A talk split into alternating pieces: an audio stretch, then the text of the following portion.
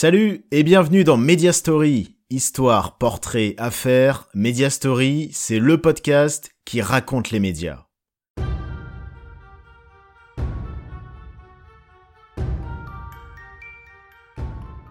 Aujourd'hui, je vous raconte l'histoire d'une mauvaise blague qui a mal tourné. C'est l'affaire Coé sur Fun Radio. Coé est aujourd'hui un animateur radio superstar. Il cartonne tous les jours sur énergie et il a présenté de nombreuses émissions à succès. Mais sa carrière dans les médias aurait pu prendre fin il y a bien longtemps.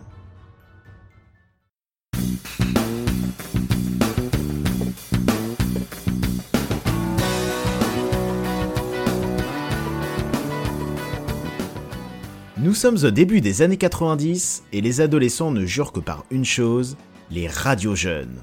Elles s'appellent Énergie, Skyrock et Fun Radio. Hit du moment, animateur déjanté et ton décomplexé. La recette fait carton plein chez les jeunes.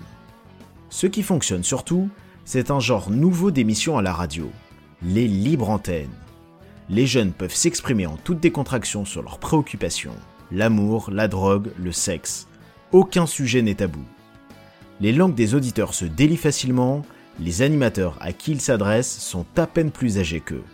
Ils s'appellent Diffoul, Arthur, Max ou Koei.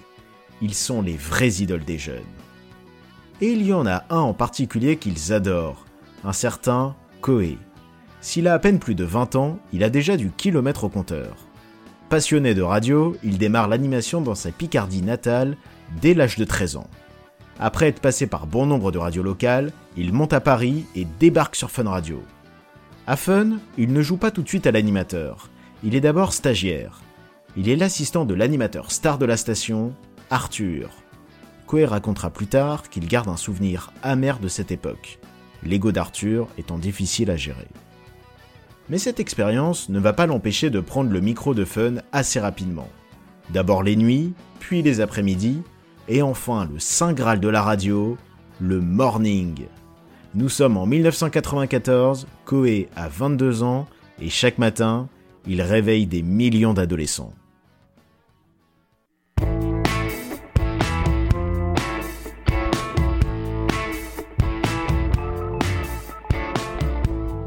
Si le concept des libres antennes cartonne sur les ondes, il est plutôt réservé aux tranches du soir. Parole libérée oblige. Le matin, c'est un autre style qui est à la mode, la trash radio. Le principe est simple, plus les animateurs sont crus, plus les auditeurs en redemandent. Et en matière de trash, Koé se débrouille bien. Black potash, impertinence, vulgarité, le morning de Koé remplit à la perfection le cahier des charges de la bonne émission pour adolescents. Mais à force d'aller trop loin chaque matin, ce qui devait arriver arriva. Le dérapage. Comme chaque jour, Koé déconne à plein tube. La moindre actu, la moindre intervention d'un auditeur, tout est prétexte à se marrer. Mais ce matin, Koé va mal choisir sa cible. Très mal. Nous sommes le 27 janvier 1995, soit 50 ans jour pour jour après la libération du camp de concentration tristement célèbre d'Auschwitz-Birkenau. Le sujet est en une de tous les journaux et Koé décide de s'en emparer. Il va prendre un angle pour le moins original. Vous savez, c'est le rêve de pas mal de gens, les maisons de campagne.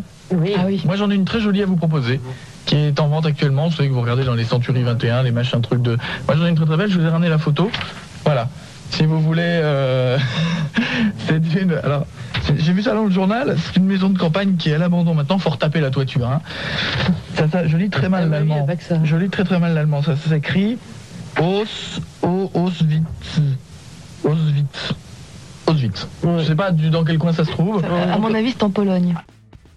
En comparant un baraquement du camp de concentration d'Auschwitz à une vieille maison de campagne, Koé a-t-il conscience d'avoir fait la blague de trop? En tout cas, il ne va pas tarder à s'en rendre compte.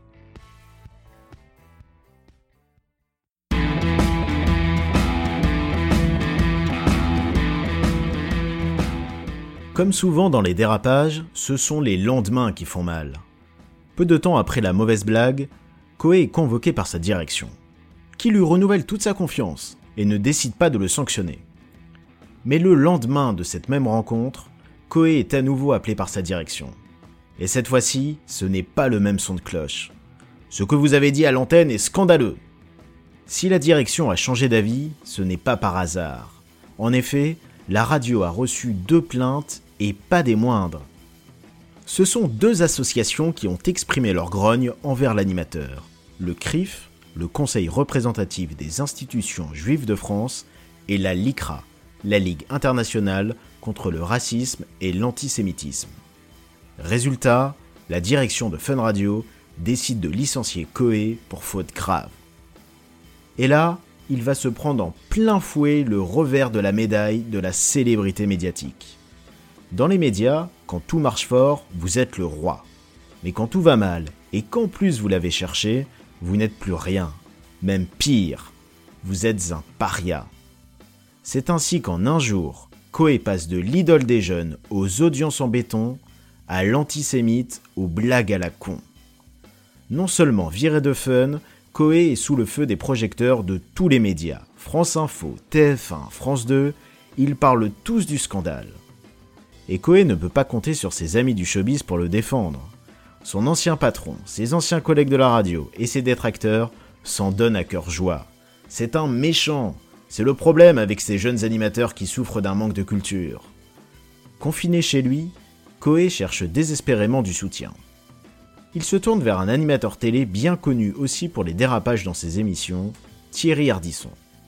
À Koé qui l'appelle, ce dernier lui rétorquera simplement T'es dans la merde, hein Bon bah je te laisse, salut Merci Thierry. Mais Koé ne veut pas en rester là. Il décide de faire son mea culpa, alors il rédige une lettre au grand rabbin de France et lui présente ses excuses. Et la réponse de celui-ci est inespérée pour Koé. S'il admet que la blague est déplacée, il ne l'incrimine pas et ne doute pas de la bonne foi de l'animateur. Pour lui, ce qu'il a fait est un dérapage en direct, mais certainement pas un odieux acte antisémite. Si l'affaire a vite pris de l'ampleur, quelques semaines plus tard, elle se tasse. Sans nul doute, Koé a fait une blague de très mauvais goût. Mais l'animateur n'est pas un méchant et il a du talent. C'est une autre radio qui en a conscience. Elle n'est autre que la concurrente frontale de Fun Radio. Son nom, Skyrock. À l'époque, Skyrock et Fun Radio, ce sont les deux rivales de la bande FM. Même type d'émission, même genre d'animateur. Mais Fun marche mieux que Sky. Pas étonnant alors que Pierre Bélanger et Laurent Bounot, les deux boss de Skyrock, se rapprochent de Koé et lui proposent de l'embaucher. Koé est partant. Il veut reprendre le micro. Il ne demande qu'une chose, refaire de la radio. Mais Skyrock n'est pas la seule à s'intéresser à l'animateur il y en a une autre qui lui propose du boulot, elle n'est autre que Fun Radio. En effet, la direction de la station fait son mea culpa et elle propose à Koé de revenir à la maison. Mais pas question pour l'animateur d'oublier le lynchage médiatique qu'il a subi. Fun Radio ne l'a pas soutenu, alors son retour sera ailleurs. Il signe avec Skyrock. Mais tout ne se passe pas comme prévu. Furieuse que l'animateur ne souhaite pas revenir sur son antenne, Fun Radio fait jouer la clause de non-concurrence qui interdit à Koé d'être présent sur les ondes pendant un an.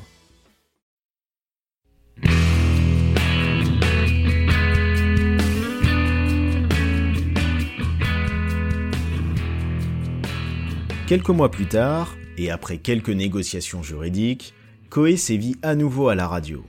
Après Skyrock, l'animateur va enchaîner les stations.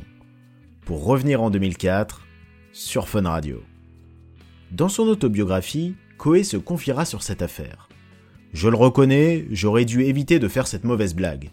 C'est évidemment de très mauvais goût, mais ce n'est qu'une blague, certes lamentable, mais de là à me faire passer pour un antisémite, autant je peux accepter ma mise à pied, autant ça, non. Si cette mauvaise blague aurait pu être fatale pour Koé, il s'en relèvera. Mais pour un autre animateur, à la même époque, ce ne sera pas le cas. Le contexte est le même, une radio jeune, un morning trash et une blague qui ne passe pas. La radio, c'est Skyrock. Aux commandes du morning, on retrouve Manu Lévy, aujourd'hui au morning de énergie, et un certain JC. Et c'est ce dernier qui fera la vanne de trop. Nous sommes le 3 janvier 1995 et la journaliste de l'émission annonce aux nouvelles la mort d'un policier. Commentaire immédiat de JC, y a un flic qui est mort Ah bah c'est plutôt une bonne nouvelle. Il est licencié Manu Militari par la station. On ne le réentendra plus sur les ondes. Ces deux affaires illustrent bien une certaine époque sur les radios jeunes, des animateurs à peine plus âgés que leurs auditeurs et des émissions au ton très trash. Si les émissions ont lissé leur ton, il est amusant d'observer que les animateurs stars des radios jeunes sont pour la plupart les mêmes qu'il y a 25 ans. Diffoul ou Koé à quasi 50 ans en sont les preuves vivantes. Ce que j'ai dit, c'est simple. C'est-à-dire qu'il y a eu des portions, de, il y a eu des morceaux qui ont été pris, qui ont été enlevés de leur contexte, qui ont été envoyés à des gens, à des associations. Et je comprends, je me mets à la place d'une association juive qui reçoit une cassette comme ça, elle dit mais quelle horreur, c'est honteux ce qu'il a dit. Oui, si on le prend comme ça, mais si on l'enlève de son contexte. Moi, j'ai voulu faire passer un message. J'ai voulu, encore une fois, je me suis moqué de moi-même en faisant passer pour quelqu'un de, bête, qui savait pas ce que c'était. Et à la fin, en conclusion, et ça, personne n'a passé la conclusion, ni les journalistes, ni la télé. Alors en conclusion, je dis, on ne rit pas avec ça, il y a eu des millions de morts, on n'en parle plus, au revoir.